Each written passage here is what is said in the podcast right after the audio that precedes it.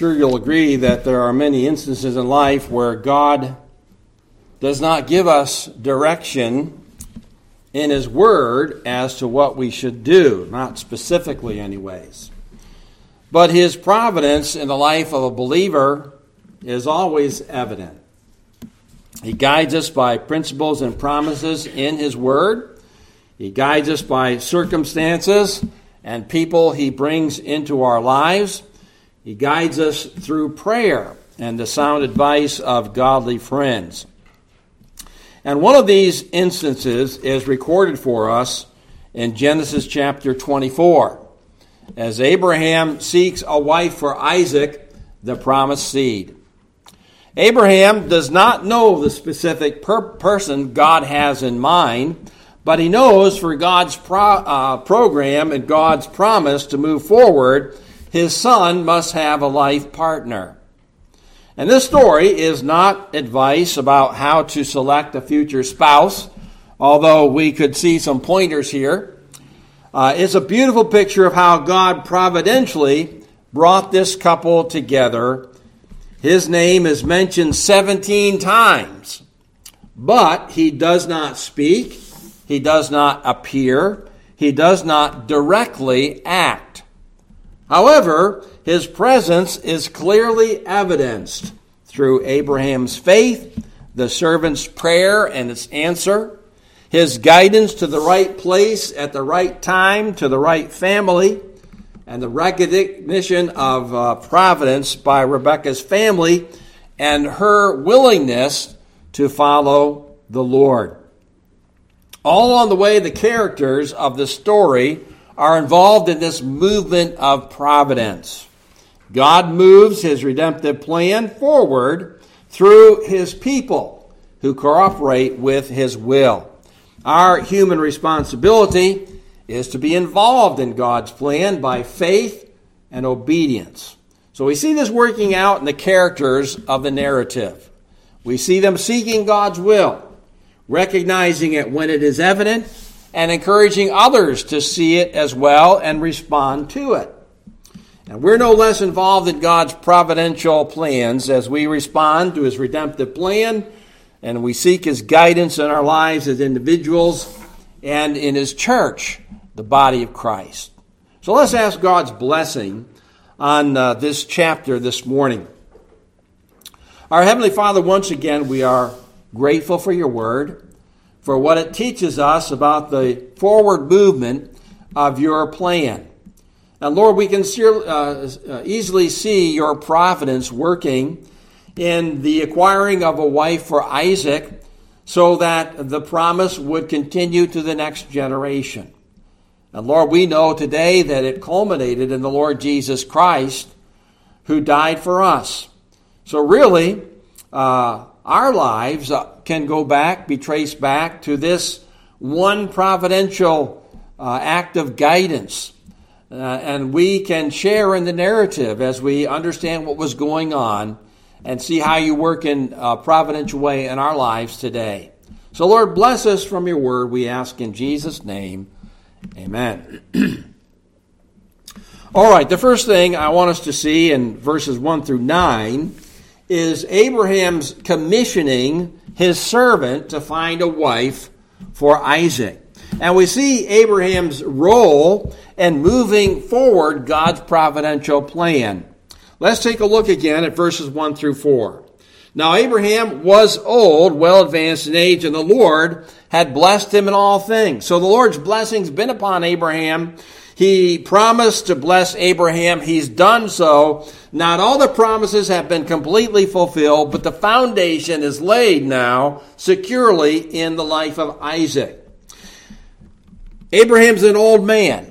His lifelong partner has passed on to glory, and God's promise now needs to move to the next generation. Abraham realizes this, and he wants to be involved in carrying on the will of God. And in order for this to happen, then Isaac must take a wife so that the promised seed may move forward. Now, Abraham then commissions his most trusted servant. It says here, he said to his oldest servant of his house, Now that doesn't mean he's necessarily the oldest in age. What that means is he's the most trusted servant in Abraham's household, and he's the one who's likely running things. It could well have been that this was Eliezer. You'll remember in the story of Abraham, he once thought that maybe this was the promised seed of God, the one that was to carry on the promise, but learned that that wasn't the case. And then he bids this servant to do something that may seem strange to us: put your hand under my thigh and take an oath. And that was a euphemistic gesture representing the seed of life necessary to carry on future generations of descendants, as God had promised. And the significance of it was the servant is going to now bind himself to an oath which is involved in the carrying on of that promised seed. And the oath is before the Lord. And notice that Abraham calls the Lord, or Yahweh, the God of heaven and the God of the earth. Now that separates God from the plethora of false gods that were worshipped in the land of Canaan, even back in the days of Abraham. It is this God, Yahweh, who is the true creator God, the one that controls the heavens and the earth. He stands alone as that figure, the creator of all things, the sustainer of all things, and this is the God of Abraham. Now, there's one important stipulation that he gives in this quest. We find it again in verse 3. He says, "You will not take a wife for my sons from the daughters of the Canaanites among whom I dwell, but you shall go to my country and to my family and take a wife for my son Isaac." So there's a negative here and there's a positive.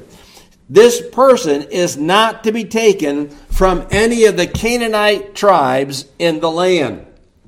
And this kind of goes back to Genesis chapter 9, where we found a curse was placed upon Canaan and a blessing placed upon Shem.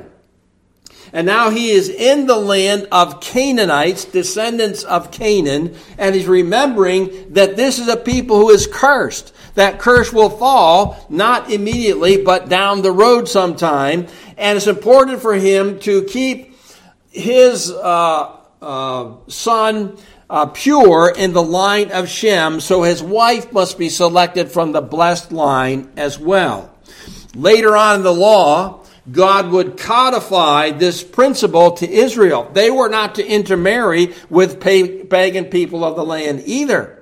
Rather, the servant is to journey back to the land where Abraham's family is living and select a wife from them. And you'll remember his father is Terah, and he is in the line of the chosen seed, so it must be from that particular line that a wife is taken for Isaac. And this same principle is outlined to New Testament saints in 2 Corinthians chapter 6, where we're told not to be unequally yoked together with unbelievers. Now, let's move on here to what happens in the situation, beginning in verse 5. And Abraham's faith and God's providence to work out obstacles comes through here. And there are points of tension through the story, through the narrative, that present possible obstacles to God's providential dealings. People have to cooperate. People have to do what he wants. And here's the first thing that comes up, introduced by the question of the servant. He says in verse 5, "Well, what if the woman is not willing to follow me back to this land?" And so he's thoughtful. He's thinking about the possible obstacles and what to do when he gets to them. And again, we can perhaps think along those lines. How many women would marry a man sight unseen? What if he's ugly? What if he's poor? What if he's really mean? Well, back then, you didn't necessarily have a choice in those areas of life. But even so, she has to leave her hometown, her family, likely never to see them again. What if they won't let her go? So he's thinking of this possible obstacle to the quest. And these are things reasonable to ask.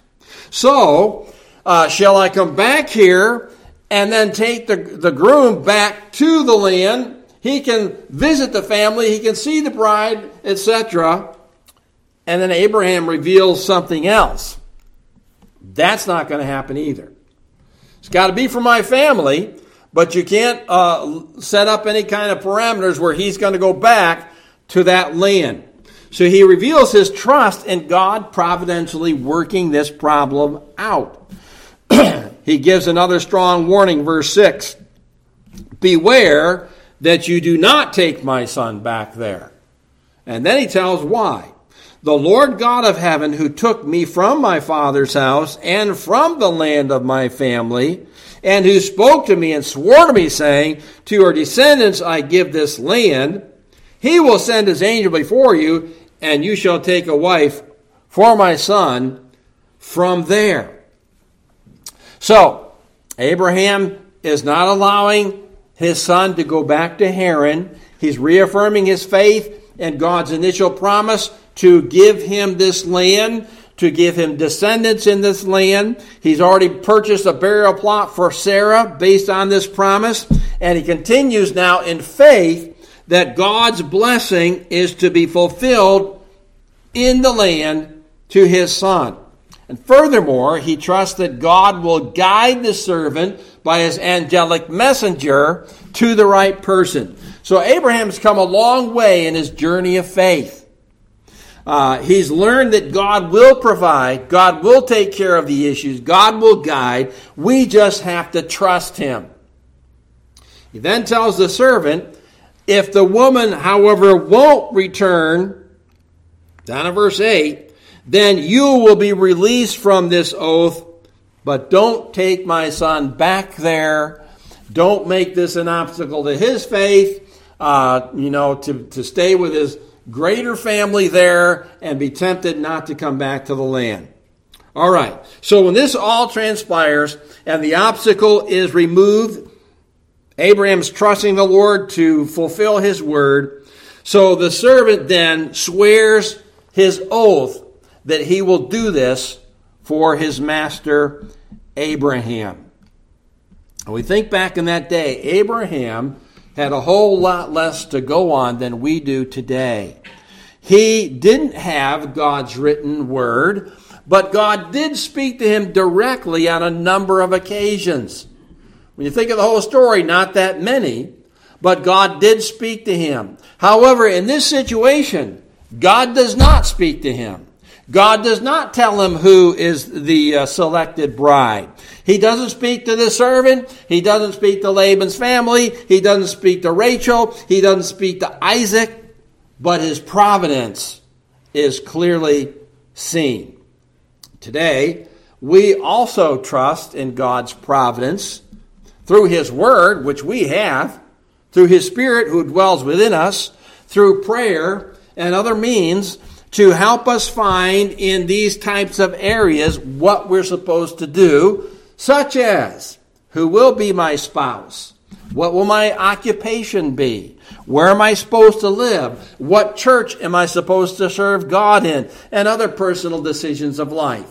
So we need to seek God's guidance to help us resolve any obstacles in these different areas of decision. Now, as the story moves forward, we change scenes. We move now to Haran, the place from which Abraham left with his family and Lot, his nephew. And we see what's going to go on there. And again, it's very clear that God is guiding all the way. And the first thing we see here is the wisdom of the servant seeking God's providence. In verse 10. Okay, the servant took 10 of his master's camels. He departed, for all his master's goods were in his hand. That's all it says about the journey. Okay?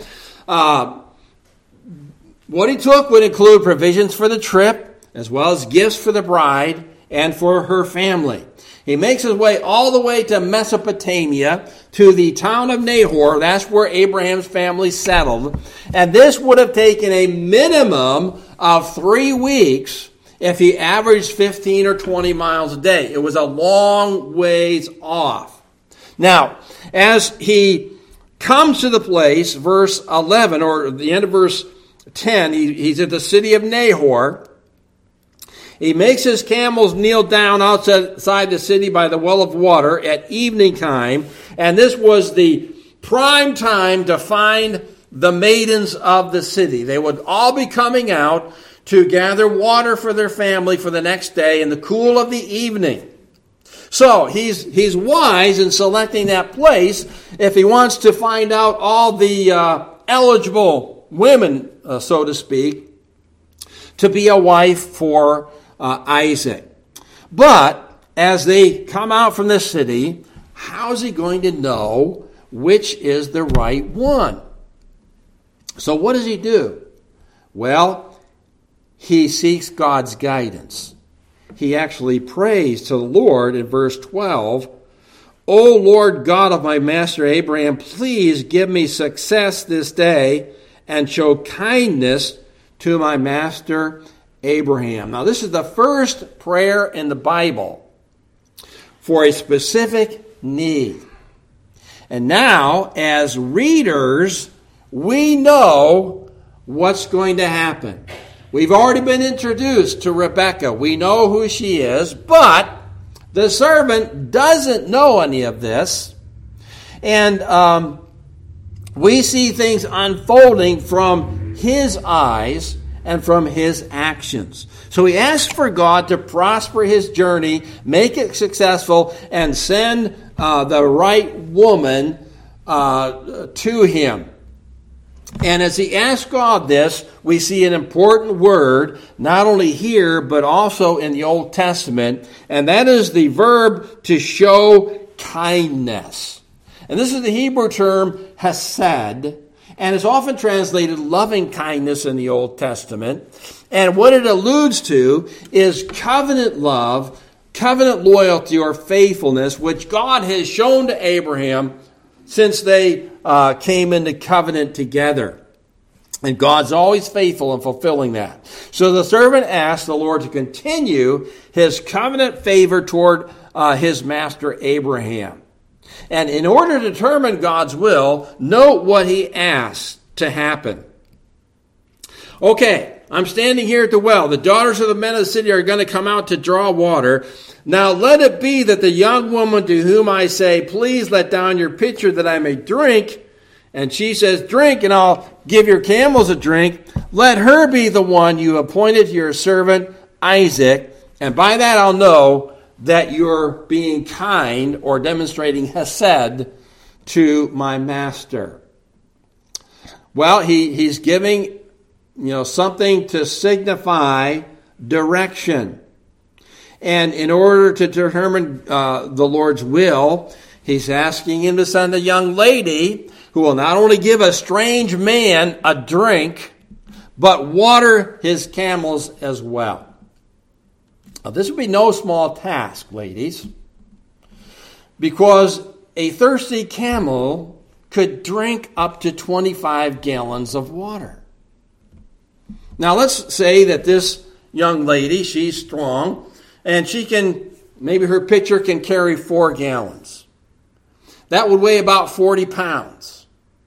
And she has to take that and dip it into the well, bring it back up, carry it to the camels, probably about 50 times to satisfy all those camels. So you can see this was a pretty severe test that he asked God to fulfill, so he knows who it is, who is the right person. So let's see what happens. Well, the Lord displays his providence through answering this man's prayer. He doesn't say, okay, that's the one right there. He answers the prayer, the specifics that were asked of him. And know what it says in verse 15. And it happened Before he had finished speaking, before he even says amen, look, Rachel is coming. Or, excuse me, not Rachel, Rebekah. And remember, folks, he still doesn't know who this is. We do, but he doesn't. Okay, so Rebekah's coming out. We're told again who her household is. We know all this, but the servant doesn't know all of this. All right. Now, as he converses with her, as he watches her, there are a number of good qualities that are revealed. Okay, so she comes out, verse 16. Now the young woman was very beautiful to behold. Okay, so outwardly she was physically attractive. Now, this isn't always mentioned of women in the Old Testament in the Bible, but it's often mentioned of the wives of the patriarchs. So she was very nice looking. But more importantly, she was a virgin. No man had known her. So morally pure, inwardly beautiful, as well as outwardly beautiful. And of course, this should be a characteristic of God's young ladies and young men today. No matter what our society says, no matter the direction it moves, our young men and young women should maintain themselves morally pure for their husband or for their wife. Okay, now she comes down to the well, she fills her pitcher, and she comes up. All right, on the way up, the servant then runs to her and asks her to give him a drink. Now again, let's say this thing weighs 30, 40 pounds or more. She's gotten it up on her shoulder. She's taken it down to her family. And this guy comes up, she's never seen before, a stranger, and asks her for a drink. Now, what would you have done, ladies? Well, my parents said never talk to a stranger. So on you, I got to go take this to the family. But no, she takes it down off of her shoulder and lets the man drink. And then he doesn't ask her to feed the camels. She offers to do that on her own. And like I said, it's going to take a while to do this. So the Lord is showing his direction, showing his providence.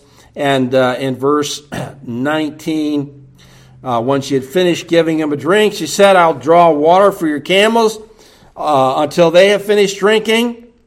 She quickly emptied her pitcher into the trough, ran back to the well to draw water, and drew for all his camels. And while this is happening, the man, wondering at her, remained silent so as to know whether the Lord had made his journey prosperous or not. So this means he's scrutinizing her. He's carefully watching her to see what she does, how she acts. You know, is she griping and complaining? And he doesn't say anything. He gives no indication of who he is, what his mission is, why he's there. He's just trying to figure out, Lord, is this the one? Looks pretty promising right now. Okay, so God's providence turns out to be even greater than the servant expected. If we go down to verse 22, he finds out that she's actually directly related to Isaac. Okay, so when the camels had finished drinking, the man took a golden nose ring weighing half a shekel, 2 bracelets for her wrist weighing 10 shekels of gold, and said, Whose daughter are you? Tell me, please, is there room in your father's house for us to lodge? Okay, so he's getting family information. He wants to know who they are, and he wants to know how hospitable the family is. So he's seen already that Rebekah proves herself to be respectful, hospitable, industrious, eager to serve, and so far she's been an answer to his prayers. So, is this really the one? It really looks like it. But now he finds even more information that should have been quite exciting to him. There could not have been a better outcome to the servant's quest than to find out what family she came from. God led him to the closest of Abraham's relatives and a young lady with many godly qualities. In answer to his question, she says, I'm the daughter of Bethuel, Milcah's son, whom she bore to Nahor, Abraham's brother. They're all thinking, well, that's a little bit too close for our day. And it is, but back then it wasn't. It's the way it was, and you married somebody within your family. So she's the granddaughter of Bethuel. That would make her a cousin of Isaac, if I've got my thinking right. And then she invites them to come to their home and to stay, to lodge there. So the family is close. The relatives are very near. They're exactly what you would have expected. But this man, for him, would have said, wow, this is the closest I could have gotten to a perfect match. And this servant should have, again, there are evidence of God's providence here. And what does he do then when he finds all of this out? Well, he thanks God. He actually worships the Lord when he finds this out. Verse 26. The man bowed down his head and worshiped the Lord. He said, Blessed be the Lord God of my master Abraham, who has not forsaken his mercy, that's the same word hesed, and his truth or his faithfulness toward my master. As for me being on the way, the Lord led me to the house of my master's brethren. All right, so once God's providence is evident, we ought to worship him. We ought to thank and praise him for his guidance. So now there's no doubt in the servant's mind that this is the person God has selected for Isaac's wife. And he falls prostrate before the Lord, and he thanks him for giving him success and continuing to be faithful to Abraham. And his prayer of thanks also provides for us another important clue concerning our responsibility and God's providence. He says, as for me being on the way, the Lord led me. We can't expect the Lord to providentially lead us unless we're walking in the way of obedience. Do you realize that this servant could have taken off with those 10 camels and all the nice stuff that was on the 10 camels and been a very wealthy man? So there's another tension. Something could have happened differently. He could have been unfaithful, gone off, and started his own business or career, whatever he wanted to do. But he faithfully and obediently performed his oath. He didn't turn to the right hand or the left. And if we're unconcerned about our walk with God, how can we expect him to show us his will? God does not providentially lead those who are unfaithful or disobedient to him. So this servant is proving his faithfulness, his trust in God, and now he's thanking him for showing him the way.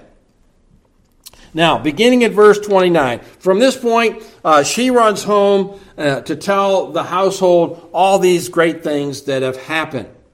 And we find now that Abraham's servant convincingly explains God's providence to the family.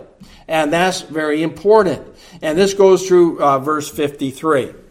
So, the first thing we find here is the hospitality of Bethuel's family, verse 29. Now, we're introduced to Rebekah's brother, whose name was Laban. And Laban ran out to the man by the well. So it came to pass when he saw the nose ring. Now, that's significant. And the bracelets on his sister's wrist. And when he heard the words of his sister Rebekah saying, Thus the man spoke to me. He went to the man. There he stood by the camels at the well. And he said, Come on, O blessed of the Lord. Why do you stand outside? For I have prepared the house and a place for the camels. So they're being hospitable as they should have. In ancient times, this was an important quality. But we have a subtle hint here to the character of Laban. And we find that he's not going to be quite as virtuous as his sister Rebekah. The word order indicates to us that Laban rushed to see this man as soon as he saw the precious items of jewelry on his sister, which today would be valued at about $7,000. Now, that's what's emphasized in the text. He sees his sister come. She starts to tell the story, but his vision is glued to that nose ring and the bracelets. And he figures out whoever this guy is really rich. He runs out to meet him before he leaves the well, invites him to come in. And he's probably looking forward to getting a little bit more from this person. And we're going to find out later that's exactly the case. Laban is unscrupulous, he's cunning, he's greedy, and we get a sense of that here.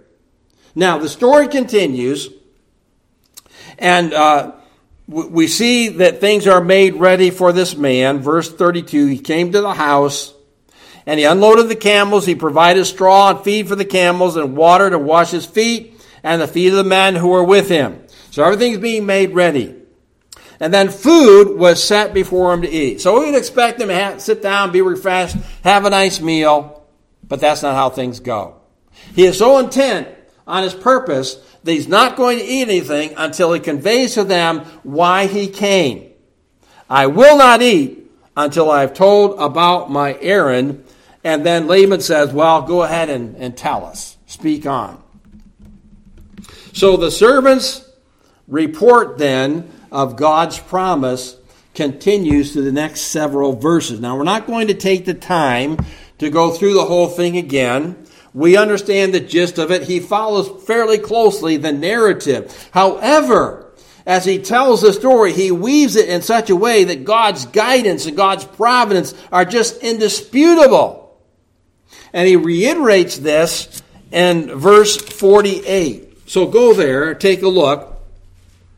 As he concludes everything, he says, I bowed my head and worshiped the Lord and blessed the Lord God of my master Abraham, who had led me in the way of truth or faithfulness to take the daughter of my master's brother for his son.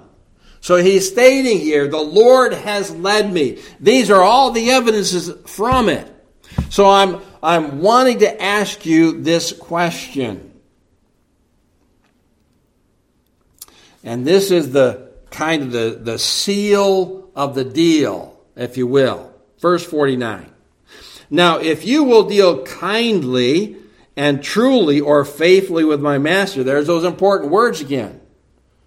God has proven his faithfulness, but now we have to prove ours.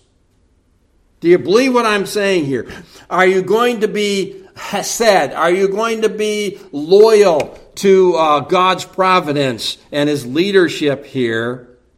And if you aren't, let me know so I can turn to the right hand or the left and continue my quest to find the right person for my master. But it's pretty obvious who that is. So now it's your responsibility to respond to God's providence. And we find here, then, that when God's providence is clearly evident, it cannot be honestly denied. And so we have the response of the family. Verse 50. Then Laban and Bethuel answered and said, the thing comes from the Lord. It's pretty obvious. We cannot speak to you either bad or good. Now, what does that mean? Well, that means that they understand that it is God who has led them to this point, and our opinion, whether good or bad, is inconsequential because it's clear the Lord has directed.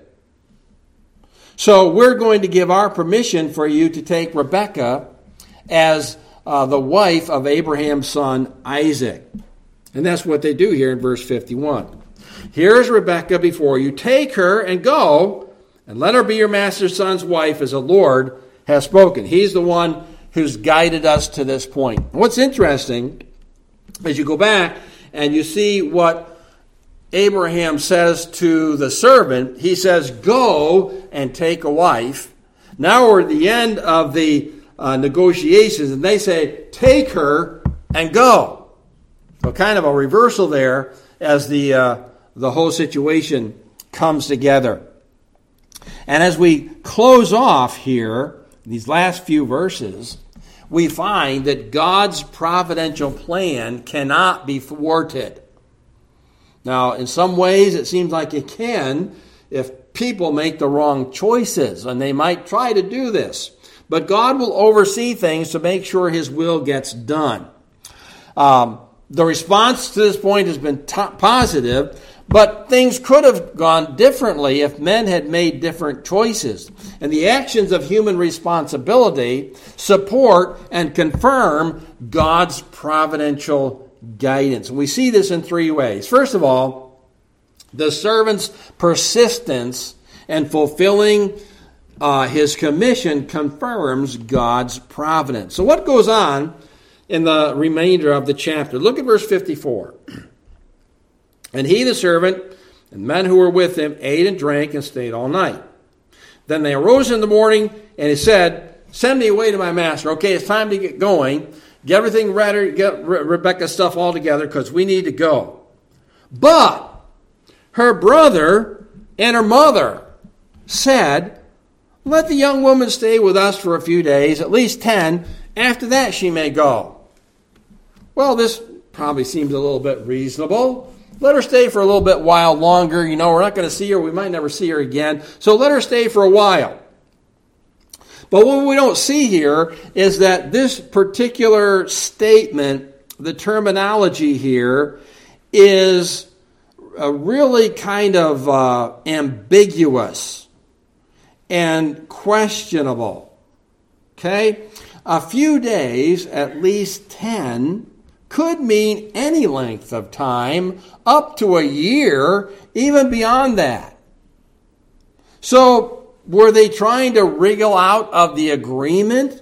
Were they trying to keep the bride and the dowry with them after all? Did they want to just extend this so far that he would get tired of dealing with it and leave?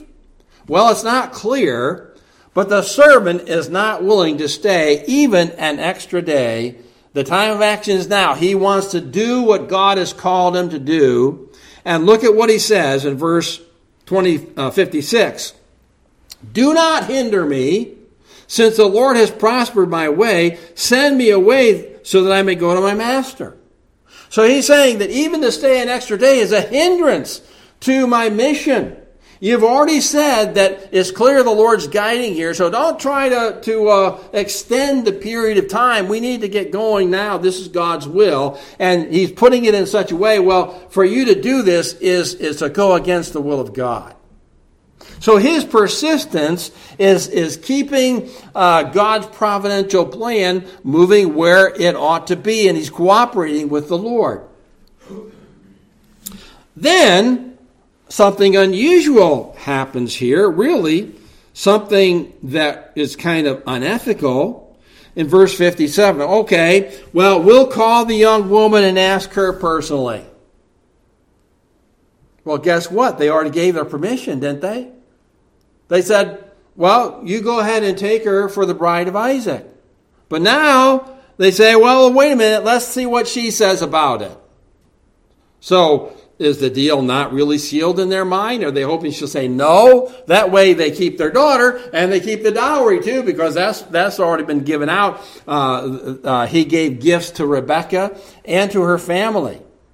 So again, we're kind of wondering what's going on here. So they ask Rebekah, will you go with this man? And Rebekah says, I will go. Her firm obedience confirms God's providence here. I suppose she could have said, well, I really don't want to. But he says, I will go. And what's interesting here is that she's kind of like a second Abraham.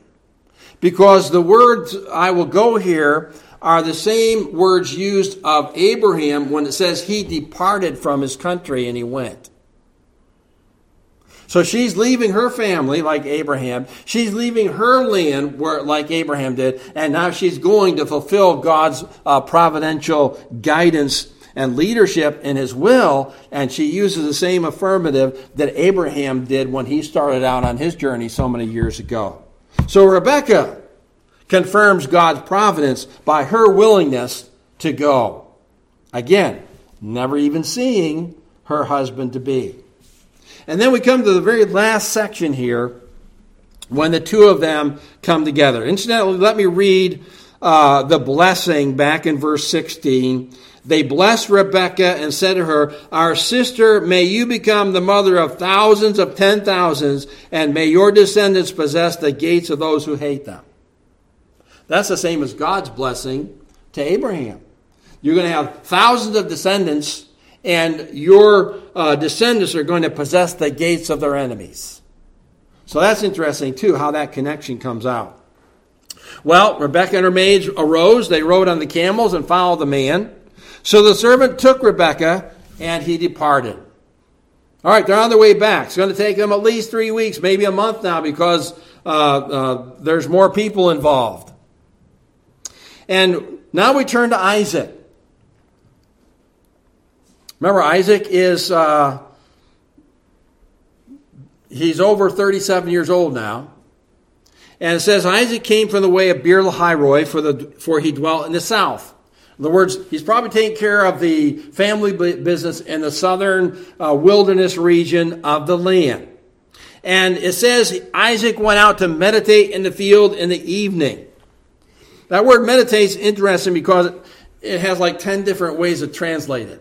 So we're not exactly sure what it means. It can mean he just went out for a walk. He went out to relax. He went out to contemplate, to think about things. I kind of wonder if he didn't go out thinking, I wonder when the servant's going to get back with my bride. Maybe he went out, he was thinking like that. And then it says to us, all of a sudden, he lifted up his eyes and he looked, and there they are coming. And he sees these ladies on the camels. And he says, I wonder which one's mine.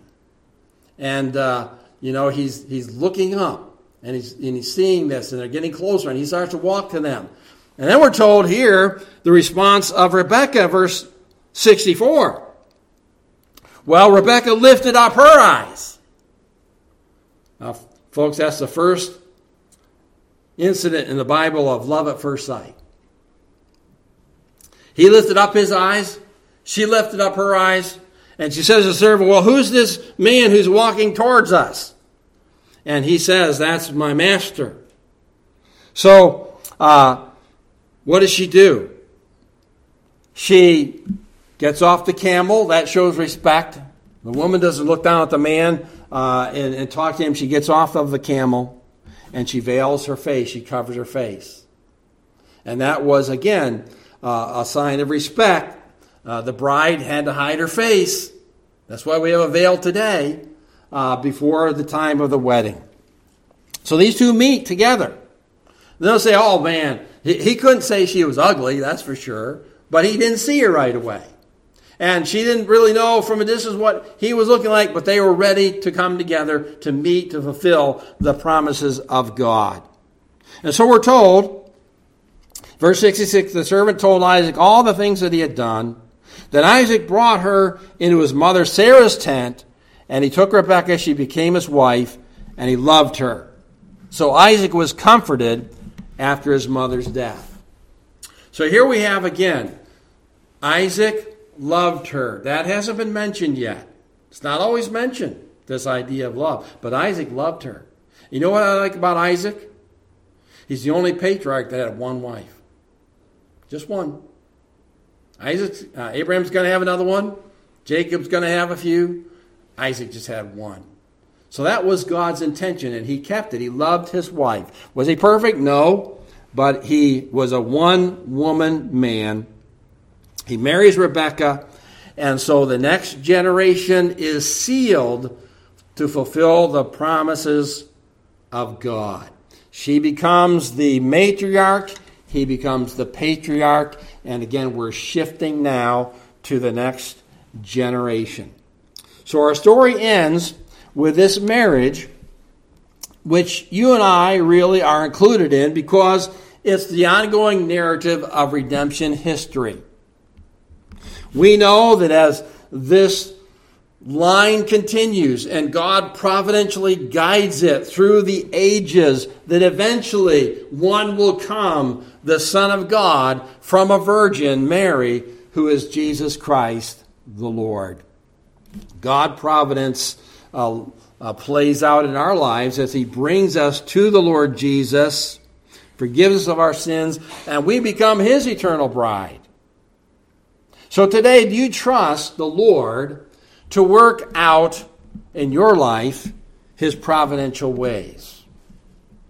You can only do that if you're walking in obedience, if you're really seeking his will. And as you learn his word, as you pray, as you follow the guidance of his Spirit, as you commune with his saints, he makes his will known to you in unclear areas of life. And when you recognize that God has dealt providentially, we need to be like that servant, and we need to worship him and praise him and thank him. And finally, do you try to share these things with others so they will be encouraged to see God's providential care and respond to it as you have done? That's what the servant did when he told the story again to the family of Bethuel. So again, important thoughts here about God's providential guidance in the lives of his people and their cooperation with that guidance. Our Heavenly Father, we're thankful today that your word gives us much information that is undeniable as to what your will is. But also we realize, Lord, that there are some areas that we must make decisions. We must seek your will. We must seek your guidance. We don't always see it clearly. So help us, Lord, to be like Abraham, to be like his servant, who were diligent in seeking your will. And we're thankful, Lord, for all the means that we have to find it today. May we be blessed as we see this working out of your providence. And Lord, may we look for it being worked out in our lives today as well. And thank you and praise you for it. We ask these things in Jesus' name and for his sake. Amen.